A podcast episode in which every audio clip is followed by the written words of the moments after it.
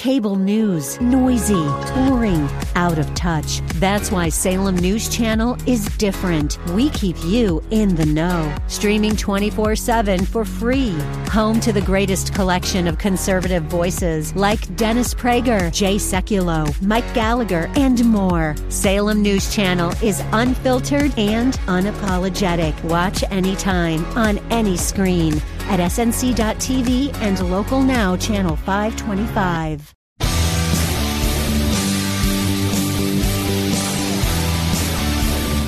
Looking for truth from God's Word that you can understand and apply to your life? You'll find it today on Make It Clear with Dr. Stan Ponz. Listen now as Stan makes it clear.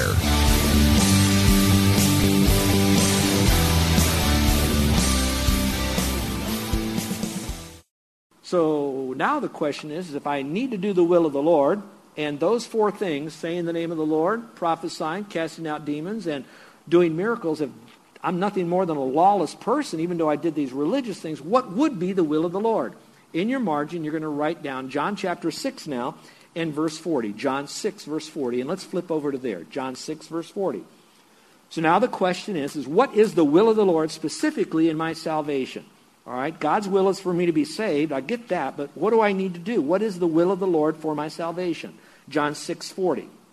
Here's what you read. For this is the will of my Father. Remember how that connects back? What's the will of the Father? This is the will of the Father. That everyone, and that would include those that are reading and hearing and seeing this, if you behold the Son through His Word, you're looking at, the, you can't see Him now because He's resurrected into heaven. You could see Him in the days of, of when John had uh, written this. The point of the matter is He was visible then. Now you see Christ. Christ then was the living Christ. Now you see the written Christ, but it's all Christ. And I will build that case a little bit later on this morning. So it goes on to say here, if you behold the Son, and then it says, and believes in him will have eternal life. So, what is the will of the Father? That you believe in him. What is the result? You will be saved. You will have eternal life. And I myself will raise him up. Who up? The one who believes in him on the last day. So that means that you have a resurrection looking forward to, to look forward to in your life. Believe on him. Stay with me in verse 40. Notice what it doesn't say. It says that everyone who beholds the Son and behaves will have eternal life. Nope. Everyone who names the name of the Lord, prophesies, does uh, cast out demons, and then does miracles will have eternal life. No. It says whoever believes. It doesn't say whoever behaves and believes. It doesn't say whoever behaves and believes and stops there. It says whoever believes and behaves. Nope. It only says believes, and here's the operative object. In him will have everlasting life. So look up here for just a moment. I plead with every one of you. The very first step for you to really understand what the will of the Lord is, is for you to trust Christ as your Savior. And so by doing Romans 12, 1 and 2, it also started out implying brethren means that you're saved. So the first step is to trust Christ as Savior. So now you might ask me back and say, hey, Pastor, what do I do now to trust Christ as my Savior? Well, I'm not going to backload the gospel by telling you you got to be baptized by immersion, keep the commandments, join a church, stop your smoking, cussing, drinking, all that stuff. No, I'm just going to tell you what the Bible says. Is to believe that Jesus Christ is the Lord. That's the context of John. Believe that Jesus Christ is God. And now believe in him means you take him at his word. You believe what he says when he says trust in him. So I take him at his word. I'm going to do what he tells me to do. And I'm going to take my faith and I'm going to will my faith by placing it in Jesus Christ in him alone. Now, you could do it through a prayer as long as you're not depending upon the act of praying that gets you into heaven. It is a volitional choice where you're transferring your trust into Jesus Christ. So it's not just enough to know that salvation is by faith. It's not just enough to know that you should trust Christ as Savior. It is you willfully placing your faith alone in Christ. So that is step one. So those that might be listening to this and you're wanting to know God's will and you have not placed your faith alone in Christ and done a lot of good social deeds or a lot of religious deeds, you still will not fully grasp nor be able to then perform the will of God until you have trusted Christ as Savior. And I, I wish I wasn't up at this pulpit so much. I wish I was in your backyard lanai uh, and putting my arm around you and just saying, please, my friend, please place your faith in Christ. The consequence of not is of not doing that is horrible in hell, but the practical consequence is that you're kind of like a you're like a leaf in a windstorm. And like a leaf in the windstorm of life, you're going to blow everywhere and you're going to want the best for your life, but you'll never fully discover it. You might accidentally hit on it here or there, but you'll never know, never know, is this really what God's will is for your life? So submission begins with, all right, Lord, I'm trusting in you as my Savior. Let's look to number two. We're only going to give you three today and three next week. you got to get all of these because these are the only six that are found, all right, that are specifically saying this is the will of God. So number two is, what is God's will for my life? God's will for my life is to be spirit-filled. To be spirit-filled. All right. Now, some of you might not understand what that means. So let me read the passage here slowly, and I'll kind of take you through it, and then I'll explain what spirit filling is. And it's interesting because in order now, we're going to be saved, and I like to say, once you've trusted Christ as Savior, you have the Spirit within you. Now you have to be filled by the Spirit. What does that mean? So let's look in verse 17 of Ephesians chapter 5. Here's what you read. So then, do not be foolish, but understand what the will of the Lord is. Now, when I read that phrase alone, do not be foolish, in some translations it says, do not be ignorant, or I would have you not to be ignorant, brethren. When I read those phrases, and it's found a lot, you're going to find that that's implying that you and I can be ignorant. If it says don't be ignorant, don't be foolish, don't be stupid, don't be without knowledge in this, it tells me that I have a propensity to miss this. And he's reminding us, don't be foolish in this, you better get it. And then he says, understanding what the will of the Lord is. So he says, you better understand what the will of the Lord is. And that's a, an injunction to all of us. So then he starts out by saying, all right, what is it? He says, and do not be drunk with wine, for that is dissipation, but be filled with the Spirit. And when you read that, don't be drunk with wine, for that is dissipation, but be filled with the Spirit, you might say, why, why would it throw in that, don't be drunk with wine, but be filled with the... That seems so weird to put that in there. Is that kind of like a major statement against drinking and getting drunk? Well, I do think it's part of all of that, but I think it's, it's more of an analogy so that we would understand what being filled with the Spirit might look like. The people that he's writing this to are coming out of pretty much a debauched life, very similar to what we might see people in the world here today. They were just bombarded with alcohol. You would see the phrase mixed drink and wine in the Old Testament. The mixed drink would be much more potent alcohol. Wine in the New in the in Scripture was a lot less potent than what it is today. So you'd be saying, "Don't be drunk with wine," implying that even if it had a less of a recipe in wine in the Bible days, by drinking much wine, it would then produce an effect on your thinking because it's putting chemicals in your body that will alter the chemical structure that will then affect your thinking, your brain, that will affect your mobility and your functionability, etc. So he says, don't be drunk with wine. When you have the alcohol in you, it will affect you. It will control you. I like the better word, it will influence you. In other words, you will be different because of having that wine. Then it says, why, if you're drunk with wine, why it's bad. It says, that will lead to dissipation. Now, I never use the word dissipation, so I had to do this scripture search, this word search on dissipation in, in, in Greek writings and here, and the basic answer I can give you to make it simple for us is that leads to self-destruction that when we're drunk with wine, there is a direction that we go into that becomes self destructive. And of course, when we destruct, since we don't live on an island all by ourselves, we are connected to other people. When we self destruct, the people around us are being influenced, all because we've drunk much wine that has now affected us. That's the drinking of wine. Now, this message isn't about don't drink wine as much. Get it when you, you read between the lines, of course. But the emphasis is, but be filled with the Spirit, which then means what does filling means? Well, when you look at the word filled, you're going to see through Scripture that when it says be filled or they were filled with something, it became very outward. There was a manifestation of an influence that was now within them that changed them on the outside. So being filled with the Spirit isn't so much as having the Spirit resident in you as much as having the Spirit dominant in you. You cannot have Him dominant in you until He's resident in you. So the first step is trust Christ. Now the Spirit comes inside of you, Ephesians 1.13. So now you have the Spirit within us, so now He's resident. But having Him resident in us doesn't mean that He's dominant in us until we do a Romans 6, when we then yield to the Spirit. Now when we yield to Him, that dominance takes over, that influence takes over, and hence we have the word filled. I know that may be a little heavy for you, so let me bring it back. Um, have you ever heard the phrase, you know, old, uh, I don't want to mention a name because you may think I'm thinking about a person, but let's say old uh, McGillicuddy, since I don't know anybody like that. Old McGillicuddy, he's got so much anger, he's just filled with rage. What do you think I mean by that? He is influenced by rage. Alcohol influences what we do. So now, spirit filling, yieldingness to the Spirit, influences us that we become different. Now, I wish I had the time to unpack this just to show you in the life of Peter what it meant.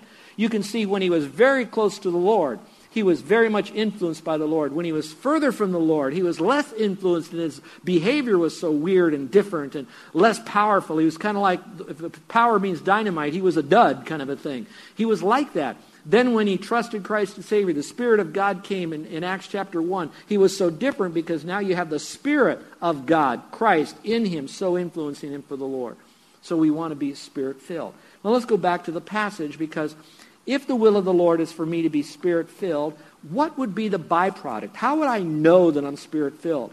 You go to a lot of churches, they're going to say immediately you're going to speak in some unknown language, and they make a big deal over that, implying that if you don't speak in this language, you don't have the filling of the Spirit, that means you're not saved, and they then almost tie the two together.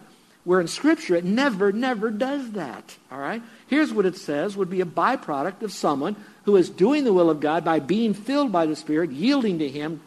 This is the byproduct. Go back to the passage, it'll tell you. A number of things here. It says, be filled with the Spirit, speaking to one another in psalms and hymns and spiritual songs. Now, for a while, it said, okay, how do I speak to someone in a psalm? I guess I could read them scripture, you know, read a psalm, which is nothing more than a song in the Old Testament, or a hymn in our hymn books. And it says in hymns and spiritual songs. So, how do I speak in a song? So, I looked up the word speak, and I'm going to try to simplify it for us. And that is, it's, it'd be like the word communicate. So, in other words, if I'm spirit filled, I'm going to communicate with one another with psalms, perhaps words of the Bible, hymns, very similar to that. I don't want to divide up too much here. So, in other words, I want to communicate to one another spiritual truths, spiritual matters, words of encouragement, words of instruction, words of direction, words about Christ that'll bring praise and glory to Him. I want to be communicating to that if I'm filled with the Spirit. So, God says, number one, be saved. Number two, be spirit filled. How do I know I'm spirit filled? It'll automatically happen. My communication will be a whole lot different with other people. And you can open that up in a lot of different areas. So, singing would be one. All right? Let's go a little bit further. So, I'm communicating by speaking and then singing, making melody with your heart to the Lord. So, I'm communicating in song and word. I'm communicating in song and word. So, what's the first sign of spirit filling? My songs, my music, my heart, my communication will immediately be different when I'm filled with the Spirit. So, not just when I get saved, folks. I can be saved and still not look much different than before I was saved. Like Lazarus, who is dead, he comes out of the tomb and he still has his grave clothes on him. He was dead, he's now alive again, but he still has grave clothes. I was spiritually dead, I became alive in Christ by faith, but I still have some of the grave clothes of my old nature, my old self on me. So now I yield to him and I'm cleaning myself up. Let's go a little bit further in the passage. Then it says, always giving thanks for all things in the name of, our, of the Lord Jesus Christ to God. So another sign of spirit filling is I'll be saying thanks for all things. Always. I'll have a thankful heart, a grateful spirit. All the time, seeing that whatever happens, God has a purpose in this thing, and I'm going to say thank you. I'm going to see that God used you to add value in my life. You criticize, you, you cut down, you gossip, you, whatever you might do negatively, God is still going to use that. So I'm thankful for what I can gain from the Lord through all of this. It's a character building time. All of you could see whatever crud you might get from other people that God permits in your life, it's to build character. And when that happens, that you're still better because of it than you were without it. Even the trial of our faith is more precious than gold, so we can say thank you. So I can sing and communicate with songs in my heart because the Lord, I now can say thanks because I know He's in control. He doesn't make junk. Everything is for His glory anyway. Whatever He does is because He loves me. He didn't just love me to pay for my sin. He also loves me enough to stay in my life to build me into the likeness of Christ. So I can say thanks, but that's not enough. It goes a little bit further. And then it says, even to the Father, and be subject to one another. So the third sign of spirit filling is going to be subject to one another or submission to each other in the fear of the Lord. Now, what would that look like if I'm going to be submissive to you? Now, I have to stop because I could be here all day doing that. So let me encourage you to do this. Take the very next verse, which would be verse 22 of Ephesians chapter 5, then read through the rest of Ephesians 5, read through the rest of Ephesians 6, and you will see then delineated what does it mean to submit. Who do I submit to? How do I submit? What do I do when I'm submitting to one another? The rest will explain the different groups of people that we're to submit to and what that's going to look like. I just want to give you the bigger picture. If I want to do God's will, the first thing is I got to be saved. I need to trust Christ as Savior. I need to believe in Christ. The second is I need to be spirit filled. And the way I'm spirit filled comes primarily two ways. Once I'm a Christian, I totally yield to the person of Christ, who he is in my life through the ministry of the Spirit. And then secondly, I'm going to follow his word. This gets really good, folks. Listen carefully. Listen very carefully. In this passage, it talks about spirit filling. When I'm filled, dominated by the Spirit, these things will be in my life, and these are the things that I should be doing. That's the will of God if I take you to Colossians chapter 3, it shifts it just a little bit. It says, let the word of Christ dwell in you richly. And then it goes through the list of what that will look like.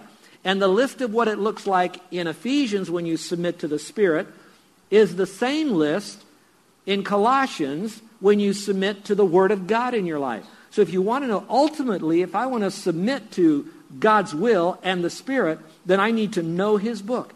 That's why here at this church, we always put a Bible over our, our connection group studies and our DVDs and all of that. It's what the Bible has to say, not what some guy has to say or gal has to say. We have our quiet time, we may have devotions all over the place, devotional booklets, but it's still the Bible that's important because the more I know the Word, the more accurate I'm going to know the Lord, the more I'm now going to be in the center of His will, and I'll be making right decisions because I'll be so much infilled with His Spirit and prompted by His Spirit.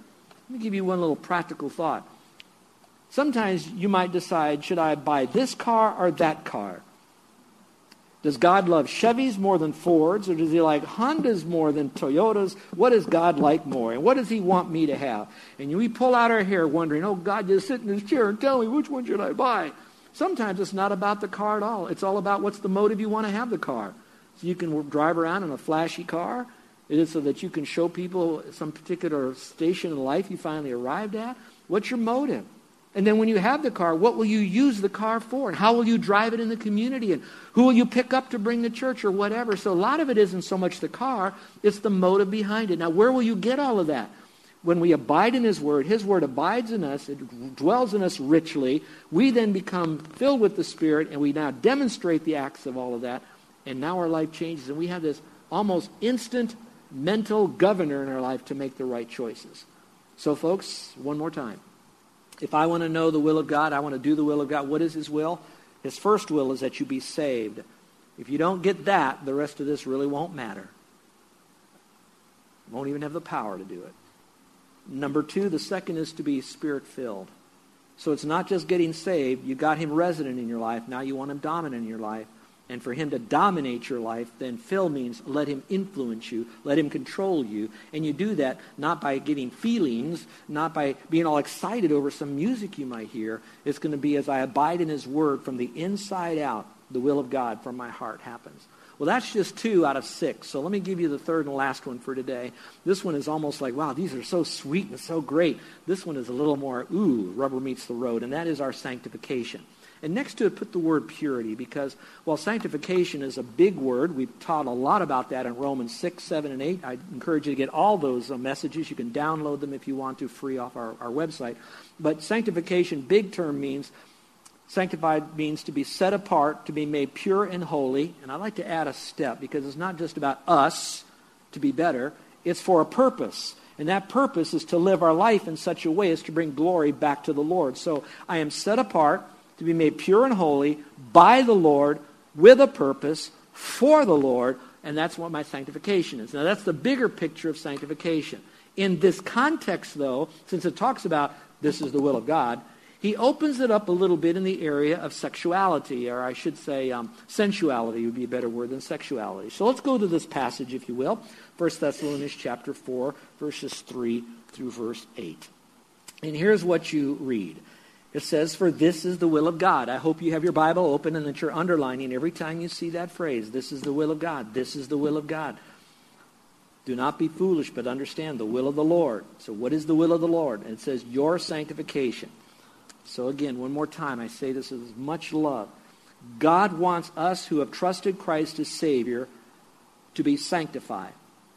Now, to do that, our power to be sanctified, not positionally only, that happens when we trust Christ, but practical sanctification happens when I'm filled or controlled or influenced by the Spirit of God through yieldedness to Him, through by obedience to His Word. Okay, I got that. So now I'm ready to be sanctified. So now our question is, all right, in what particular area is the will of God, my sanctification, that God is speaking to me in, and what very important area should it be in? And it's going to be in our purity.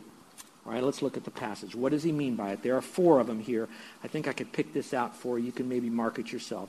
Let's go on. It says, That is, that you abstain from sexual immorality. Abstain from sexual immorality. Now, I could go through all the different Greek words. I could take you through a, a litany of passages that will amplify what porneia means and all that pornography. But I believe that you're adults and I believe in your own mind, you know what sexual impurity would be, or sexual immorality would be. So let me make this clear on the positive note. Sex is not wrong. Sex is exciting. Sex is something that God has designed us for, to give and to receive and to enjoy for his glory. It is, be, it is to be done, though, in his context for us to have the fullness of it. Anything outside of that is not only not going to bring us fullness, but it will bring us consequences that we will um, have to experience for, the, for all eternity, even as a believer, when we step out of that. So when I speak about this, I'm not anti-sex. I'm very pro-sex, but within the proper confines of it all. All right? So let's keep that in mind when we do that. So here it's talking about sexual immorality. So if it's a thought, you need to watch out for it. If it's on the screen, you need to watch out for it. If you're dealing with it in a relationship right now, I would say flee from it as fast as you can. This may be hard for you to receive, so I, I hope I can say it as tenderly as I can. Um, when I have Christians come to me uh, as pastor here, and um, they want to get married, and I'm excited for them to want to get married and t- together as believers in Christ. I usually begin to ask them, I, uh, how, how, do you know? How do you know this is the person God wants? And they'll go through all this. And how do you know that he is? Uh, all this. And I let them do all of that. And I'm, I'm kind of listening for what they're saying, but I'm more listening for what they're not saying. I let them go through all of that, using that to gain information so I could give them good counsel. And I would hope that all of you that are deciding to get married, you just don't get to someone who gives you two little counseling sessions and out the door you go, oh, you don't need any help. You've been around the barn long enough. I pray that you get someone to go through it. Then I'll ask them this question. Um, I don't need any details, but this is going to help me as pastorally counseling you, and that is this. Are you having any, any sexual intimacy with one another at this point? And you'll be surprised how that when you get the 20-somethings, and I'm not blanketing all of them, but you'll know what I mean, how many of them just have lived so long into that sex is very important, very sacred, very special, but it's also something that we want to, you know, Uh, drink the milk before we buy the cow kind of a thing. And so they're out there doing this. And when you bring them that, it's like, huh? oh, uh, yeah, we're, we're with each other. We're enjoying each other. We're going to get married. We're, we're, we've saved ourselves for each other. But they're all involved in this right now. And when it's outside the confines of the covenantal relationship, of the commitment to one another, and to be done right, what happens then is that they're out of the will of the Lord. Because it says abstain. What is the will of the Lord? That you abstain from this. And if they haven't abstained it, they're out of the will of the Lord. Which then causes me to question, if you violated this, is it possible that maybe your choices even on your life mate could be under question? And so that means, are the choices of getting married at all the right choice? And getting prepared for, have you made all the right choices to prepare for marriage to anybody for that matter Because it's a domino effect. And so would we, as Christians, we don't get the the luxury, and I put that in quotes, to just trust Christ and go on with what we want and we'll sort it all out when we get to heaven. God says, no, you're, you're making a big mistake. He says, I've got a wonderful plan for your life. And it's more than just trust Christ. That's an eternal plan. But there's a, a plan now that will be rewarded later even. So it's much more. And so that's such an important part. Let me go a little bit further. Let's say that you are married and you're listening to me right now and you are involved in moral impurity, whether it's pornography or celebrating it or however far you want to go. You're out of the will of the Lord there, so there's already a chink in the armor of your breastplate where Satan is now going to come in and has come in already. And he is now scrambling up your life. And so these are not options to know the will of the Lord. They are not, I want that one, but I won't take that one. I'll do this one, but eh, a little bit later on. They are all part of a recipe for us to know the will of the Lord, for us to have the fullness of God, and ultimately for Him to get the greatest glory. So it says very clearly that we need to abstain, stop, flee from. One great counselor said this that the seeds of a bad marriage are often planted in the moral impurity of a date life. You're listening to Make It Clear with the teaching of Dr. Stan Ponz, founder of Make It Clear Ministries. Make It Clear is dedicated to taking the Word of God with clarity into every person's world. It is the support of listeners like you who make the ministry of Make It Clear possible. You can provide your tax deductible gift to Make It Clear online by going to makeitclear.org. Or you can mail your gift to Make It Clear. P.O. Box 607901, Orlando, Florida 32860. Thank you for helping us make it clear.